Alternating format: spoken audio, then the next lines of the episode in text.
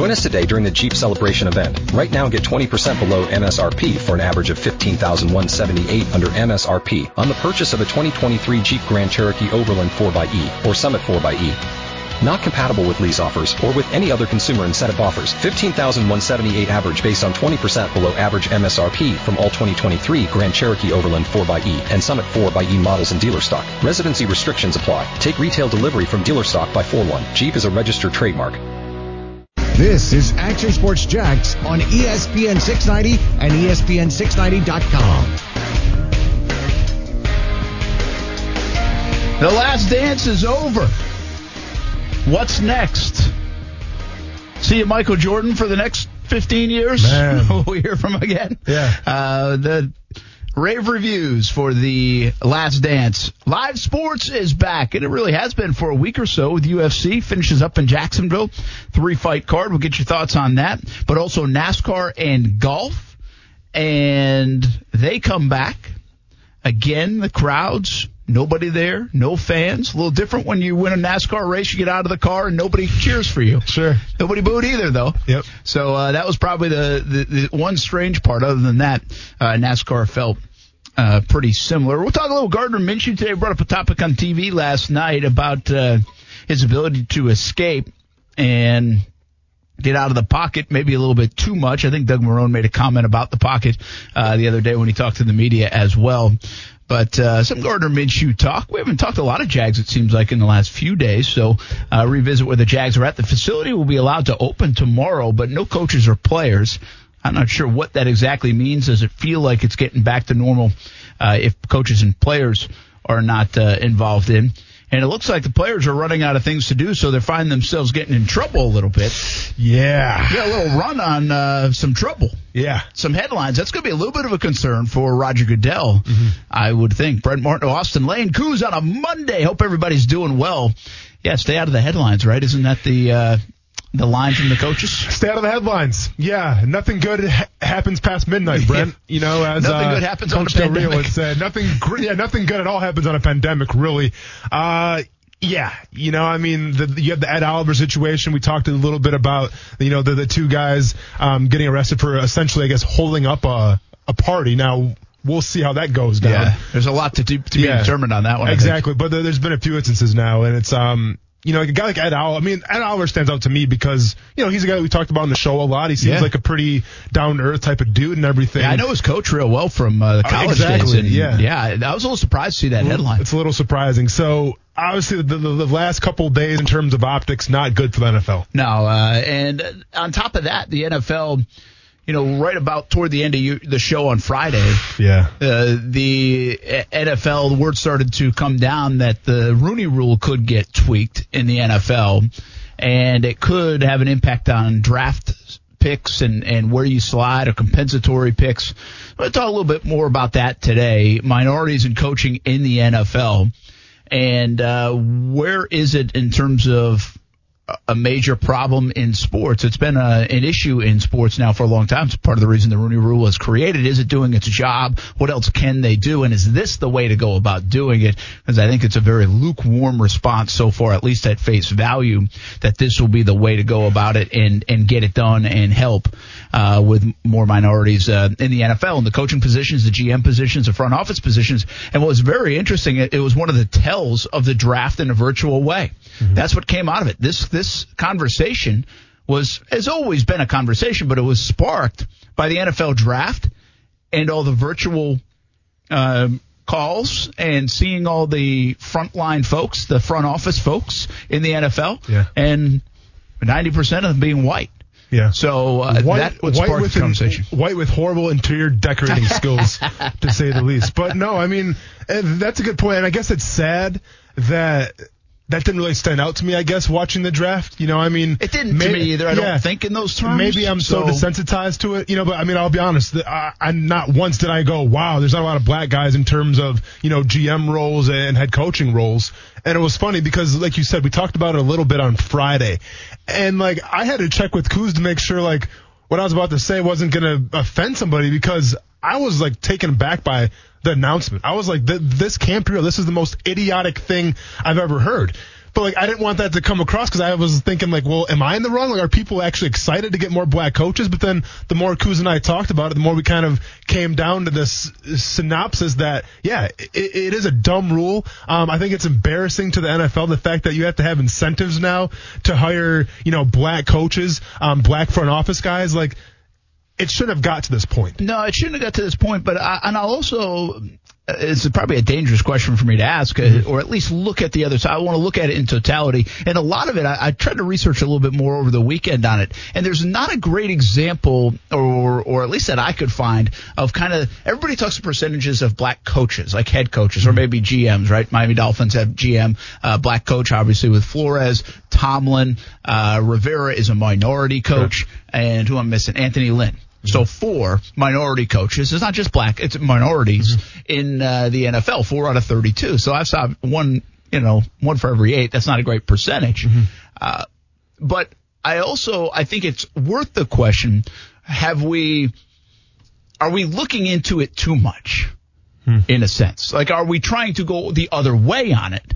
Therefore, disrespecting the minority coaches and candidates and everything else. So we'll take a look at it um, from that point of view because the the reason I ask it that way is at the end of the day, winning is the most important thing in the NFL, right? right? You just so, said it though. Yes, it is the most important thing. It will yes. always be the most important thing. But I guarantee, Brent, I'll say it, and you ask any guy in that locker room who has played on multiple teams, and they'll say it as well in terms of coaches getting hired in the NFL, the best guys, it's not always the it's best not. guys. It's, it's all about point. who you know. Yeah. Okay. And that's so, why we're going to get into exactly. It. But I'm just saying from right now, it's so ironic though that we preach winning, winning, the winning culture. It's all about the wins and losses at the end of the day. But coaches they bring their own guys in. It's the guys that they feel comfortable with. Maybe it's the guys that they shared, you know, a, a, college job with or whoever it is. But the best coaches don't always get hired, and we'll get in that later. Yeah, it's a it's a good call, and that's part of it. It's part of the conversation. That's what's ironic to me. Okay, I don't look at it from a black, white, uh, minority issue. I don't like that's not my lens. I'm not saying the NFL shouldn't take a look at that, and, and every business shouldn't take a look at it. But I look at it from who's the best person man or woman, black or white, minority, doesn't matter for the job to win. And it's interesting you say that because I think that is the feeling. It's not necessarily that feeling. Uh, uh, the word cronyism comes to mind mm-hmm. if you read some articles about it. And, uh, that's just baffling to me in this winner take all kind of business, right? In professional sports. Uh, and, and that the owners could be blinded to that. Uh, yeah. So we'll talk a little bit about it. There's a lot of ways to get into it. Uh, the LA Chargers say their quarterback situation is all set. We don't need Cam Newton. We, we like our room. What an indictment on Cam Newton. What is going on with the Cam Newton stuff that Anthony Lynn would say, hey, we think Tyrod Taylor and our, uh, I understand they invested in Justin Herbert. exactly. That's but that's the fact right there. That is the fact. Yourself. Yeah. That, that is the fact. But they're also, they are very interesting here because they are in a position where they've got a damn good football team.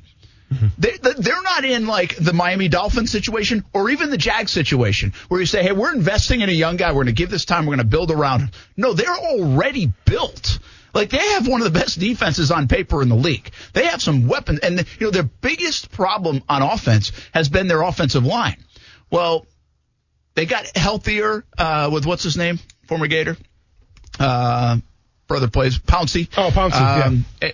Now, who knows with a pretty serious neck injury, but he got cleared to play, so they could get him back. And then they added in free agency on the offensive line with a couple of tackles. Well, so, yeah, because they, they, got the uh, Bulaga, Bulaga from Green Bay. And I mean, but to be fair, he's had some injury history himself. I mean, there's there's a couple question marks still in the offensive line, but on paper, it has improved. They they tried to get better. There, let's just say that. Yeah. And then on top, they've got Ekeler still. You know who their offense might have run better without Gordon last year. Mm-hmm. And then they've got some weapons in the pass game with Allen and, and Williams. And I think Allen's contract is coming up. Now, yep. will they keep him and have a big deal? We'll see. And also forget they got one of the best tight ends. And they franchised Hunter Henry. Hunter Henry. So it's funny how their roster says, hey, we're all in, yet we're okay with Tyrod Taylor. Mm-hmm. And a rookie quarterback. That's my point. What does that say about Cam Newton? Like, to be honest with you, that is one team that if they wanted to, they could bring in Cam Newton and they could say, Justin Herbert, we are sitting your butt down, and people would probably be okay with it because sure. you brought Cam Newton in instead.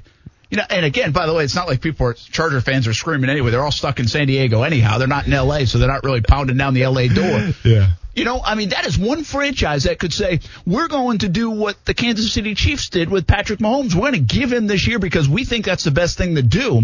And we're not going to get a lot of blowback on that. Instead, we're going to bring in a guy like Cam Newton to at least compete with Tyrod Taylor mm-hmm. and really beef up that position. It's an interesting comment from Anthony Lynn, and I think an indictment on where Cam Newton is viewed right now in the NFL. And I'm not sure it's just from a health standpoint, although that probably takes the cake. And I always make the point as well. I mean, you want to talk about a dynamic offense? The Chargers have that dynamic offense. All right, Austin Ekeler, you can do a lot of things with him. Hunter Henry, not just a tight end. They put him out in motion. They put him out split. They can do a lot of things on that offense. So to bring in Cam Newton, even for that, you know, five to ten point guy a game, you know, kind of like that a la um, Taysom Hill, what the guy going on yeah, in, in, New Orleans. Absolutely. I mean, I could definitely see that. Just another wrinkle they have to game plan for. But yeah, they're not giving Cam Newton a chance right now.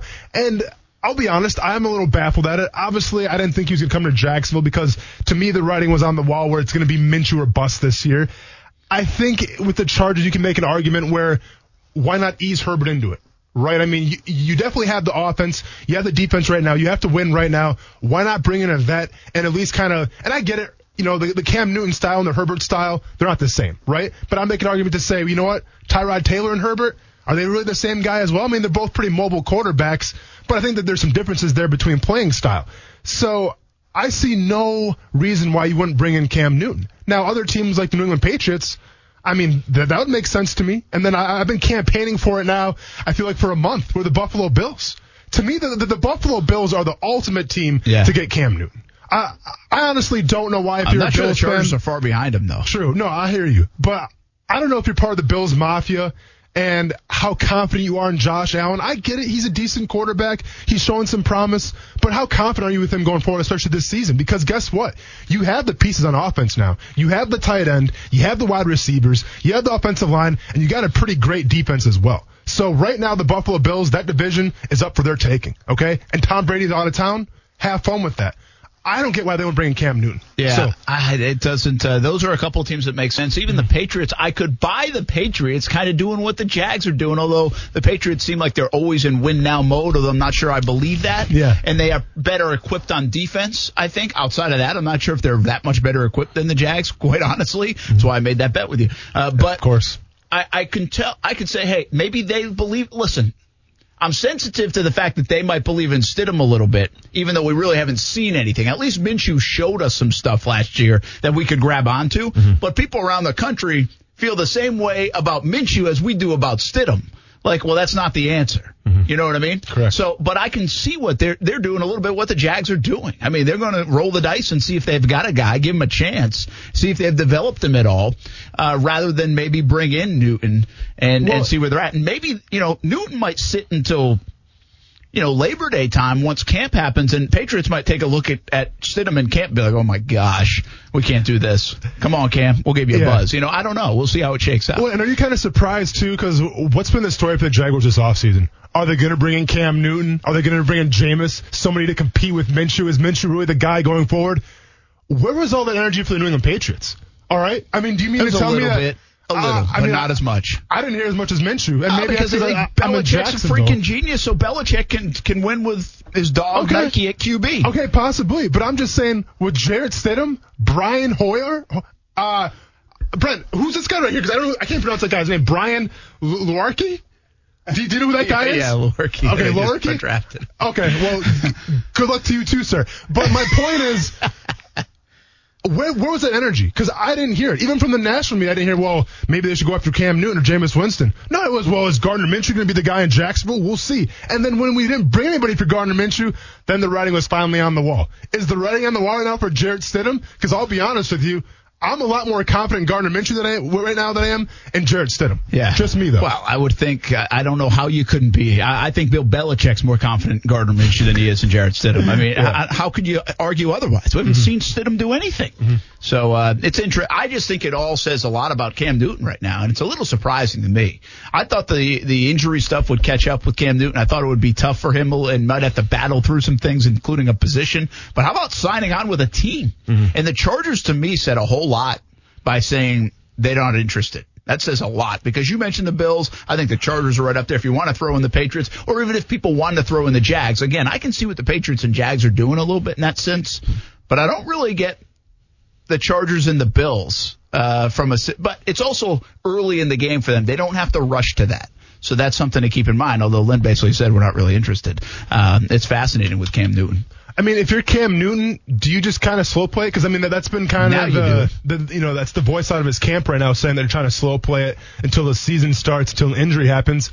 If you're Cam Newton, do you do that then? I mean, Absolutely. is that an ideal situation? I think so now because then Yeah. you go find your spot and you get into a spot where you can be successful, um, and and one you like, and then you get your pick. You know, if you don't want to go wherever, name your team. You know, if you don't want to go to Buffalo, you don't have to go to Buffalo. Uh, you know, and the thing about Buffalo is like I wouldn't sign with Buffalo right now if I'm Cam either, because I know I'm the backup. They're not saying come in here and To try to Josh win the job. Allen, though. I To understand. Josh Allen. I understand, but you Yeah. know they're committed to him. So I got no chance. If I go to, if I say I could have tested the waters in, in New England, Jacksonville, or even the Chargers, I mm-hmm. have a chance to win that job over Tyrod Taylor or, or Herbert or mm-hmm. whatever. So I, I think it's a little bit different situation with Buffalo, although I don't think they're out of the equation. They still Yeah. make sense to me. But that makes sense from Buffalo's side. Mm-hmm. Not sure it makes a ton of sense from Cam's side here in May. It might a little bit more in August or September. Uh, all right, we'll talk a little bit more about Cam Newton. What has, what's his future? I mean, is he, uh, Jameis Winston feels like he's got a, a one year thing in New Orleans and then maybe his career takes back off. Not sure I feel the same way about Cam Newton. It almost feels like it's on the downside. He's still a very young guy in the NFL, still probably has some good football ahead of him. So we'll talk about that a little bit later on. But coming up next, I got a lot of questions after the last dance is over. We'll get to a few of them when we come back. It was really well done. Will we see anything else like it? Who's next? Of course, that's the big story of the day. I think we already hit on that last week, but we'll share an idea or two when it comes to that. How will you top the Jordan documentary? That's what it was, right? Good luck. uh, I mean, hey, Steve Kerr got some shine in there too. Where was Luke Longley though? Ah, you were missing. Luke, and something happened with Luke Longley and Jordan. Is Luke Longley still alive? And they mentioned him a couple times. They Showed him mentioned him dunking a couple times, yeah. times. Couldn't even get a word Core in. part was very good. Oh, yeah, I was was great. surprised it took all the way until then to, to like episode nine to get Kerr. Yeah. You know, because they really introduced you to a lot of the characters earlier. course, well, he didn't join the team till later. I get it. But it was so all over the place. So like they're Yeah. going back in time, then they're the president, then it's back in time again. I like the way they tied that in more than other people did. Yeah. We'll talk a little last dance when we come back on ESPN six nine. We're having a debate. The Florida State Seminoles Yeah. won the national championship of 2013 of the season, but they won the actual game in 2014. Okay. So it's really one January of the 6th. most confusing things. A week into the 14 calendar year, they won the championship. So Coos, so here's what's going on. Uh, I don't know if you caught last week. Hopefully you did. But uh, the Clemson Florida State game from the 2013 season was on ESPN 690. This Friday we're going to play the national championship game. So Coos Oh, trying to put yeah. a title on. Yeah. And so they're the 2013 national champs, but it's Yes, played in 2014. But 2013. Yes. Yeah. But it's still very confusing because Kuz is like looking it up. It's like, well, it says 2014. So it's two- No, you no. can, you Hey, can really run yourself. Look, no, but seriously, Google 2013. 2013 No, you're right. FSU national champion, and it will show 2014. I'm on your side put here. the Florida State Seminoles football team in Wikipedia and see when they won the national championship. I, And we're good to go. I get it. And so Kuz then is like, well, let's just put 2013, 2014. I said, no, because then people will say they won two championships in a row. Yeah, you want to do that. then Alabama fans are going to get upset. It is one of the hardest things to do, though. Like we were talking about it. It's in in college basketball, it's a little less annoying because it bridges the two years, right? November, December, and then all the way through March, Yeah. and really into early April uh, by crowning the champion. So a lot of times it will be like the 2019-20 season, you know, something like that. But in my mind, it's not as confusing because really the college basketball season, in my opinion, starts up when conference play begins, and that usually starts in January. So you get the whole calendar year. You get a lot of games. Mm-hmm. The problem with college football is you'll win like these bowl games in the first or second week of January. And so it is kind of tough to, when you document it, it's like, okay, should I call this the 2014 TaxSlayer Gator Bowl Yeah. or the 2013? Yeah. It's, it kind of can be confusing things, these little things. Yeah, I mean that's just one of the hazards of our of our job, Brent. It you know? really I mean, is. We, It's we- hazardous. We put it on the line every single day. You know, we, we put it on the line, and I'm sure people listening right now are I mean, really sympathizing with us. The fact that well, we do we go from the previous year or the current year? Not to the degree of Blake Snell, but uh, we really do put it on the line. we do put it on the line, man, every single day. Oh man! Uh, so these are kind of the uh, topics and of discussions we have, folks. Uh, we were going to talk a little Last Dance, but Steven's on the line wants to talk a little uh, NFL, and you were bringing up something uh, with with what Doug Marrone said on Friday. So let's get into it. Steven, what's happening, man? Hope you had a good weekend. Welcome into Action Uh, Sports I, I did. Uh, how about you guys? oh yeah, good weekend, man. Fantastic, man. All right, I got a two-parter. One is a stat for Gardner Minshew that you can throw at the whole national that don't believe in him. They did a top five quarterback who got 20-plus yard passes. Gardner Minshew, number three, I like that. with a 94.7% on 20-plus yard passes. Yeah, the the only way, people Steven- to top him, Yeah. Russell Wilson and Deshaun Watson. That's right, and I think he's in the top five. Was like Brady was in there, and somebody else, I believe, that was a big name. Yeah, but the main thing is, uh, and I don't know, it could just be a rumor, but they said Doug Marrone said they're going to start the new guy Bartch from tackle to right guard and move AJ Cann in place of Cam Robinson. So, what do you guys think about that one? All right, Stephen, appreciate the call, man. Thank you. And uh, now, it, you, Doug Marrone talked on Friday about this, Mm-hmm. and he did not say replacing Cam Robinson. Cam Robinson's still the guy it's at left be tackle. Will Richardson, though. Will not AJ Richardson, Cann. yeah, Will Yeah. Richardson will move as to left tackle primarily as a depth play. Now he can battle Cam Robinson. It beats him out. It beats him out. Mm-hmm. Remember, he was with the AJ Cann battle last year at right guard in platoon system. So the news there was that Will Richardson was moving outside to the tackle spot, and Ben Bartch was going from a position that he played in college. Now, keep in mind, he came in as a tight end, then went to left tackle, but going to compete at the guard spot. And when I say compete, I think he's totally a depth play. I think AJ Cann has that spot locked up for 2020. That's the projection. I kind of think Cam Robinson is projected to be the guy at left tackle. We'll see if Will Richardson, former fourth round pick, and has played well at times for the Jags, can give him a run for his money out there. So just to clarify that, it wasn't Cann going out there. It's Will Richardson. And I think these are two depth play moves, at least for now. And That's Will Richardson, who would then become probably the swing tackle and you give Bartch the transition to the NFL at the guard spot. You're a little, you say, well, why, right? Well, uh, yeah, why yeah, Bartch? Yeah, uh, I'm wondering Ben Bartch, who comes in playing tight end, okay, at St. John's, Minnesota, gains weight, moves to tackle, has played tackle his entire college career, played tackle at the Senior Bowl, did pretty well, obviously. There's a reason why I went in the fourth round because his Senior Bowl showing where he shut down a lot of guys. So did well at the Senior Bowl, playing tackle, and now he comes to Jacksonville, and it's like, yeah, let's go and put you at guard when he's never played guard before. So I bring the question as to why. And I, I mean, honestly, I, I'm asking you, Brian. I'm asking anybody. Why, why, why is Ben Bartch, who was taken in the fourth round, and let's be honest, a fourth round pick, usually you bring a fourth round pick in, you groom him a little bit, but I think the plan would be to start him eventually, okay? So why do you bring a guy who's always played tackle in the fourth round, move him to guard right away, and don't even give him a chance at tackle? Don't tell me because he went to a small school, because I'm going to say, well, check out Ryan Ramczyk. Ryan Ramczyk played at University of Stevens Point, Wisconsin a smaller school probably than even St. John's is. Goes to uh, he takes a year off, goes to play at Wisconsin for one year, becomes an, an all pro kind of guy. All right, he was he was uh, I think all America, goes first round of the Saints, and guess what? Now he's a first team all pro.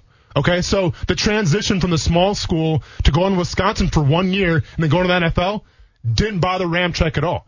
So why are we, I guess, trying to coax, coddle, or worry about Ben Bartch coming in and put him at guard right away? Well, I, I guess your point is a fair one. What I would say is not necessarily the small school as much as I would say maybe the raw nature of how he is at that position, given the fact that he hasn't played it all his life. That transition, and now he's going to transition, and I think it's hard not to mention the fact that he was playing down in that competition and now transitioning transitioning to the highest level in the world to play it. Now he held his own at the Senior Bowl. He did okay at the Senior Bowl. What I would ask you is this.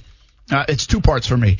Would you say guard is easier to play than tackle in terms of uh, what you got to do, what your your assignments? I, I, Is, is it easier? Um, listen, I'm not going to say it's easier. It's just different. Like playing a guard, I, I, everything happens a lot faster. You know, like when you play tackle, when you go in your pass set, it's one, two, three, contact. Guard, it's like Boom, right, right away. away. Yeah, contact right so, away. So it's just it's different to me. Okay, I'm so- not saying one's easier than the other. I mean, I would honestly say probably guards a little easier because you get the help of the center sometimes, right? Um, you can get kind of bailed out sometimes. Where the tackle, usually if you're good, you're gonna be on an island. So I wonder a little bit if this is a smoother transition, or let me say this. I think this has a lot more to do with Will Richardson's skill set. They drafted him at the tackle spot and then moved him inside to the guard. And my guess is this. You tell me if I'm crazy, and maybe you can also say from a critical standpoint, well, what the heck did they spend a fourth round pick on this kid for? Fair enough. But I think now they already spent a fourth round pick on Will Richardson. They know what he can do. They've seen what he can do, and they're more comfortable with what he can do. So they trust him. Hmm. And he then can be your swing tackle. I think you're putting a lot on Ben Bartch's plate it's a little bit of a project pick to begin with, with a major upside. I think most people would characterize it as that. They think the they love this pick across the country. The analysts they love the pick, but they do admit, I think, that it's a bit of a project. So my my thought is. All right, what are we going to do in 2020? Do we trust that young man? Do we know what he can do? Well, we really don't. We're not going to have a camp, OTAs, all that kind of stuff. We'll maybe have a training camp, hopefully, mm. but we don't know what he can do. We know what Will Richardson, Rich, Richardson can do on that swing tackle, and so we trust him there. So let's move him there so we have depth at tackle because we don't have the swing tackle covered up instead of giving it to a rookie who we really haven't seen and don't really trust just yet. Therefore, you move him inside and kind of follow a similar path to Richardson, really, uh, in his career. Richardson moved inside, competed a bit, played a bit, got some experience, and now they say, okay, you're ready to go back outside. Bartch may do the same over the next couple of years. I think it's a trust thing, Austen. I, I think it's more, we, we know what Will Richardson can do, and if we need him in a pinch, we're comfortable putting him there. If we need Ben Bartch in a pinch in week two, because Cam Robinson went down, do we trust that? Ooh, I'm not sure. Well, and to be fair, Richardson has played tackle before for the Jaguars, and when He he, has, came in, he, he uh, to me he didn't do that bad. Like, well, I mean, I remember distinctly one game where he came in, I was like, you know what, not bad. He was okay. drafted as a right tackle. Yeah, but I think he came in at left tackle for Yeah, have. I Yeah, and so. you know what? I remember thinking not bad. But I'm just saying Ben Bartch comes in, has only played two years at the position at St. John's, goes to the Senior Bowl and does his thing. So to me, yeah, there's a lot of uncertainty right now with Ben Bartch. I get that, but you drafted him in the fourth round for a reason, okay? And if it says a lot about who he is as a, as a tackle. He dominated in two years. In two years of playing the position at a small D3 school, he got drafted in the fourth round. Okay, so that's intriguing. So why not see what he has first? Why not bring him into camp, try him out at left tackle, see where his footwork's at, see where his hands are at, and if it's bad, all right then, go ahead and move him to, to guard. I can get that. But what it's hard for me to co-sign on is to bring in a guy right away and say, we're not going to give you a chance. Like Yeah. you, play left tackle your entire life, but we're not. I mean, you know, for your college career for two years, but I'm not going to give you a chance. You're, you're going to guard. And if you're Doug Marrone, you're an offensive line coach, man. Okay, you you've been ingrained. You've you've been ingrained in the offensive line culture. So teach them. Be, be a coach and teach them. If you're worried about Ben Bartch, put the people in front of him to teach him. And obviously he's got he's got the mindset. Obviously he has the frame. He has the size. So teach him and make him as a swing tackle. Then that's all I'm trying to say. Yeah, listen, I, I, I, appreciate that end of it. I, I just think it's a trust thing right now for this football team. Um, you know, a coach with his job on the line too. I'm going to trust the guy that I, I've seen for a couple years. I would wonder this, and we can ask Doug this a little bit more. Uh, I listened to that call the other day, and I don't think this was brought back. Maybe this would be a good question for next time we get a chance.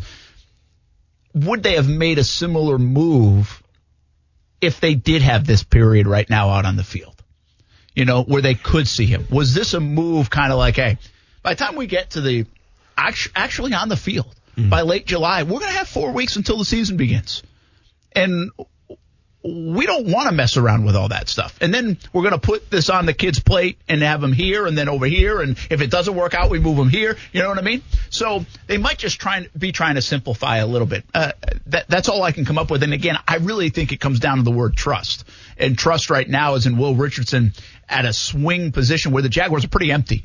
Right now, they really don't have that. If Richardson wouldn't that be that guy, and they could have it with Bartch, but now you're asking them to be able to play two different spots, be a swing guy, And and I think it's been readily admitted that this guy's a bit of a project at right now. Great upside. Mm-hmm. That doesn't mean bad, but great upside, but maybe a little bit less reliable early in his career while he's still a little green at the spot, I would say. I guess I'm just questioning then if that is the case. And Will Richardson, who's going to move to that tackle spot, you know, for a swing tackle spot, maybe get a starting spot. We'll see what happens with Cam Robinson. But if that was the plan all along, don't you think maybe they should have dressed it a little more in free agency then?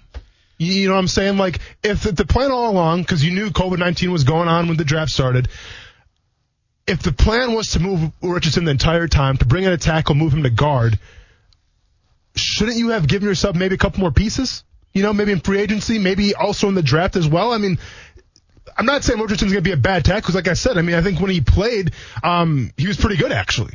But once again, you're asking a guy who played guard last year a majority of the time to move the tackle. Okay, it's two different positions, and one would say that left tackle is going to be harder to play than when he played at the right guard. So it's just to me, you're asking a lot of a lot of guys right now with not a lot of time um, in terms of the landscape of the NFL. Yeah, and uh, they might be trying to even simplify that, even though they're still asking a lot. You could ask even more if two weeks into camp it kind of goes like the old uh, Myles Jack did when Poz was still around, trying to get to the middle that year, and it didn't go well. And you're like, oh crap, we got to scratch this. Poz, go back to the middle. Yeah, You yeah, know, just yeah. if it doesn't work, you only have a couple weeks to really fix it. Maybe they're trying to get ahead of that. That uh, we'll have to ask Doug Marrone a little bit more about it, especially with this situation. If they would have planned to go that way, uh, if they did have the OTAs and the rookie mini camps and everything else actually out on the football field. Uh, one other thing here, and I don't know if he gets enough credit. I really don't. It's AJ Cann. I mean, I think you got to give a nod to AJ Cann. Listen, everybody hates the Jags offensive line. I get it. They hate him. Let me clue everybody in here. 29 of the teams in the NFL hate their offensive line, the fan bases. They do. Everybody hates the offensive line. It just happens. There's the Dallas Cowboys have liked theirs. Tennessee likes theirs. San Francisco likes theirs. Pittsburgh, usually they're pretty dependable. You sh- I bet the people in Pittsburgh are a little concerned about their offensive line. All That's my point. I, mm-hmm. I think the fan. Now listen, I'm not saying pe- like team team people and head their headquarters coaches. I just think the fan bases usually hate the offensive line uh, for the most part, and the Jags have admittedly said they like it way better than the fans like it. But I just don't know if AJ Cann's getting enough credit. They platooned with him last year, and he basically won the job at the end of the day. Here he is again, basically, you're the guy in 2020. Yeah. You know, th- nobody thought AJ Cann would be re-signed. I remember doing an interview with AJ Cann, be like, hey man, it looks like you're probably going to be out of here, right? and they re-signed him. So AJ Cann has taken a brunt of the blame at times, I think, as, as just being almost like a, the, the, the Jags are handicapped at that right guard position by AJ Cann. I think he, he was pretty steady last year. He was reliable. He played most snaps, if not all snaps, uh, when he was in, when he was put in there. I know they platooned. And, and he essentially now has won that job back a couple of different times in his career and earned another contract, earned a little bit more money. Now you can say, hey, well, that was a stupid move by him. Hmm. Maybe you can, but I think you got to give a little bit of credit to AJ Cann. He battled tooth and nail with Will Richardson last year, and now they've basically said, we're comfortable with AJ. Will, go challenge these guys on the outside. in terms of offensive line, I don't hate it.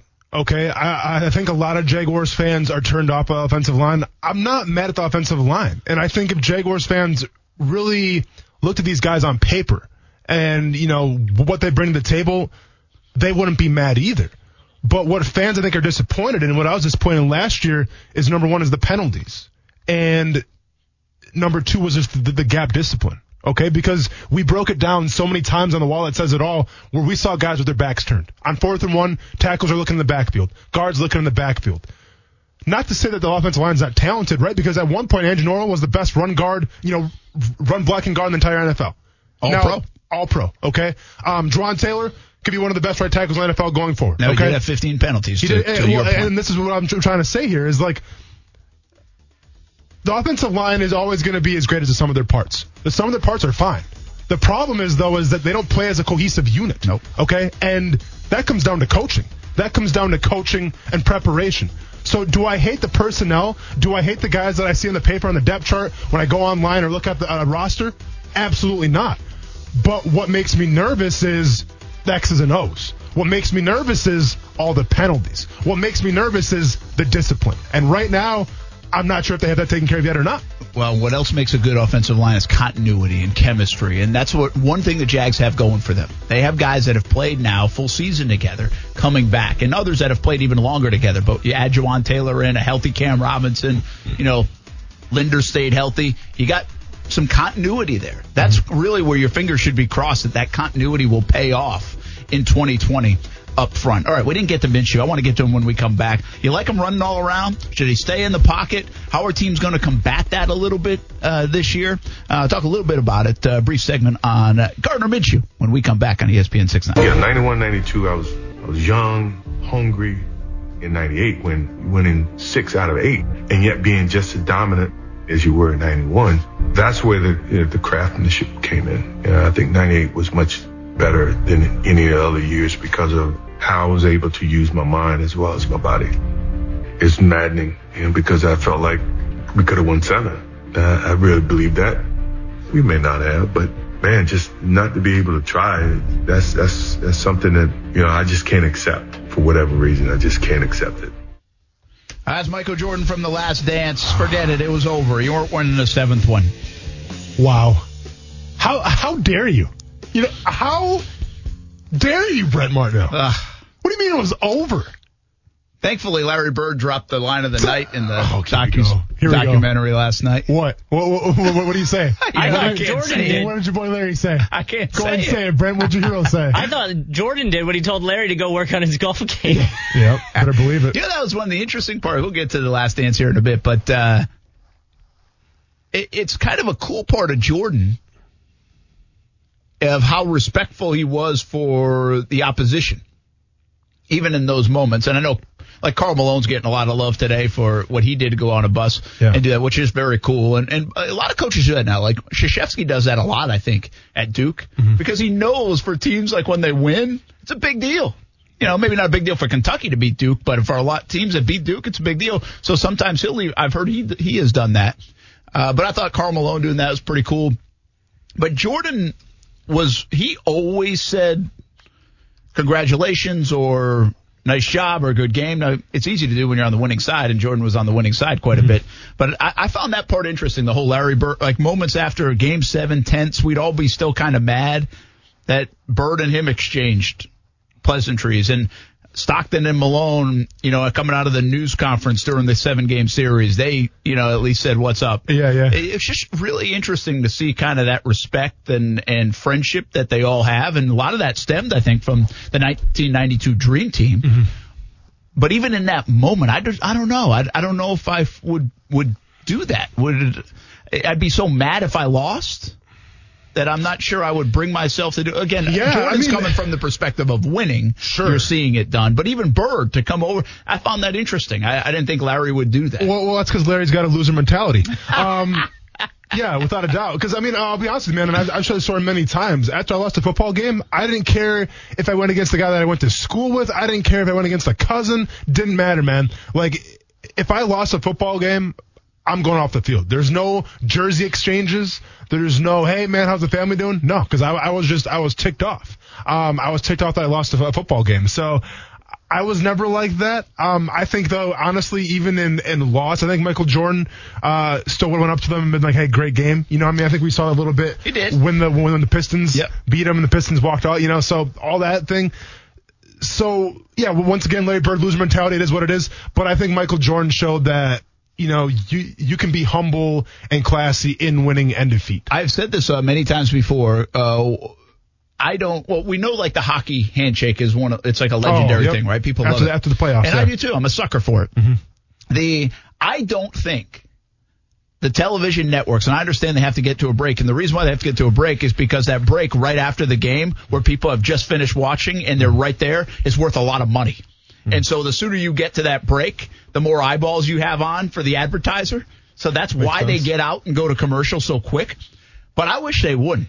I I love when they're showing the handshakes after the game, the coaches, or if it's a coach saying to a player, or especially in some circumstances. I I'm a sucker for that stuff, and I don't think the TV networks show it enough. Mm-hmm. Like I really don't. It's usually a quick boom boom after a football game or or whatever. I like that stuff. Yeah. So that part of this documentary, seeing that behind the scenes, even the little knuckles to to Malone or Stockton or the Bird thing, um, and there were other examples of it.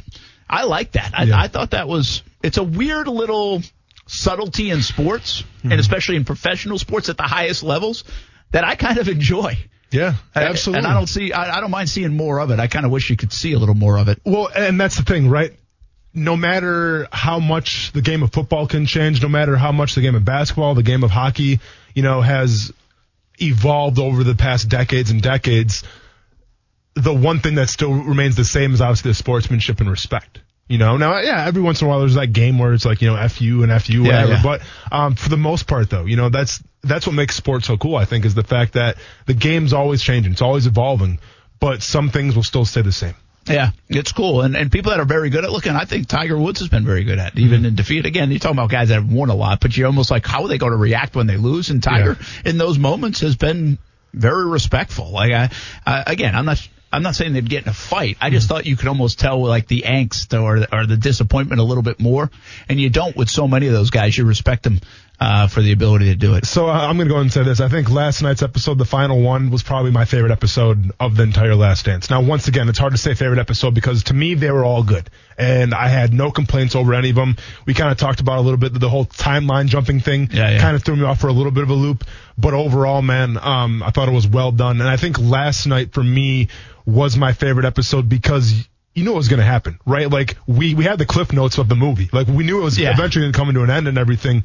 But like what we didn't know is how it actually ended and like what Phil Jackson did, you know, with the, with the little, I guess it was like a waste bin where he had everybody kind of write their quotes in and then throw them in the fire, you know, as- Yeah. one last time as a team. I mean, I guess just being in a lot of locker rooms, man, that really hit me hard. Um, you know, and Michael Jordan saying, thanks for the past, enjoy the moment, uh, and let's make sure we end this right. I wish that would have been part of my wedding vows to tell you the truth because that was so great. Um, if I could go back in time and do it again, I would definitely say that and nothing else. But, um, it just, they just wrapped it up so nicely in my yeah, opinion. Yeah, they did. Yeah. Mm-hmm. We're going to talk a little bit more about that part of it uh, coming up in, in a bit. I have a lot of questions on the last dance that kind of sparked questions. Uh, we're going to get to it. A real quick thought I want to wrap up before we get to the top. Minshew. Mm-hmm. Uh, Doug Marrone talked about him leaving the pocket and all this stuff. There's some conversation. We did it last night on TV. I think we've talked about this before. Do you, do you mind all the off schedule plays? I mean, I understand you got to win from the pocket, right? Eventually, mm. well, you, yeah. you've got to make plays from the pocket. Let's just say that. Correct. But see, I don't mind the off schedule plays as much because I feel like that's when you're playing above the X's and O's. Yeah. Listen, what, do, do, do I mind if a quarterback just stays in the pocket and just, you know, kind of has that robotic type nature? You bet I mind. Okay. That's the last thing I want my quarterbacks. Because if you look at the top quarterbacks right now, with all due respect to the Ben Roethlisbergers, to the Joe Flacco's, even to the Tom Brady's, you guys are dinosaurs. Okay. And the, the game's evolving. And that style of play doesn't cut it anymore. Okay, and I- I'm just, I'm. This is my opinion once again. I'm sure people are going to disagree with me It goes, well, it's Tom Brady. He's the goat. Yeah, I understand that, but I'm just saying the way the game's going now with Russell Wilson, Deshaun Watson, Patrick Mahomes, Lamar Jackson, Gardner Minshew, guys that can extend the plays. Guys that when a defensive coordinator has to game plan for them, all of a sudden it's like, all right, let's pin our ears back and go after the quarterback. No, no, no, no. Let's calm ourselves a little bit. Let's see where he likes to step up. Let's see where he likes to scramble. Like, there's nothing more frustrating or nothing more, I guess, strenuous than planning for a quarterback who can take off and run any second. Okay, like when we used to game, game plan for Mike Vick, we had a, an entire day dedicated to Mike Vick running, not even passing, just running the football when we used to play against the Eagles. Like it just it takes that much more of an effort to try to game plan for a quarterback that's mobile that can extend drives. Now, is Gardner Minshew a dual threat guy? Not necessarily, but if he can extend the play, if he can elongate the play, that's such a benefit to have on your team. Yeah, what I said on t- on the show last night on Action Sports Jax Prime Time at 10:30 on Fox 30, 11:30 on CBS 47 every Saturday and Sunday. I am more concerned about the vacancy in the middle of the field with action with Minshew than I am about him escaping the pocket. Now again, there is a timing to that. You don't want to escape too soon. Let plays develop. Don't get out of there in a hurry. We've seen players do that in a Jags uniform, kind of like that whole Sam Darnold see ghost stuff. But I don't think Minshew sees does that. Sure, can you escape it too early at times? Maybe. Yeah. But I I think if you can have the middle of the field, that's my number one concern about 2020, more so than a guy getting out of the pocket too early, creating plays. There's some magic in Minshew when he leaves the pocket. That brings on some personality mm-hmm. to your offense. Mm-hmm. That brings on the alpha dog nature. So they don't say that because he stayed in the pocket. They say it because of the amazing plays he made outside the pocket. Exactly. And I don't mind that. And again, I'll tell you, two or three plays last year are two of the three best plays I've seen a quarterback make since I've been in Jacksonville by Gardner Minshew. So I'll sign up for a few more of those uh, in 2020. When we come back, live sports came back. Plus, we'll get some more on the last dance. It's on the way on ESPN 690.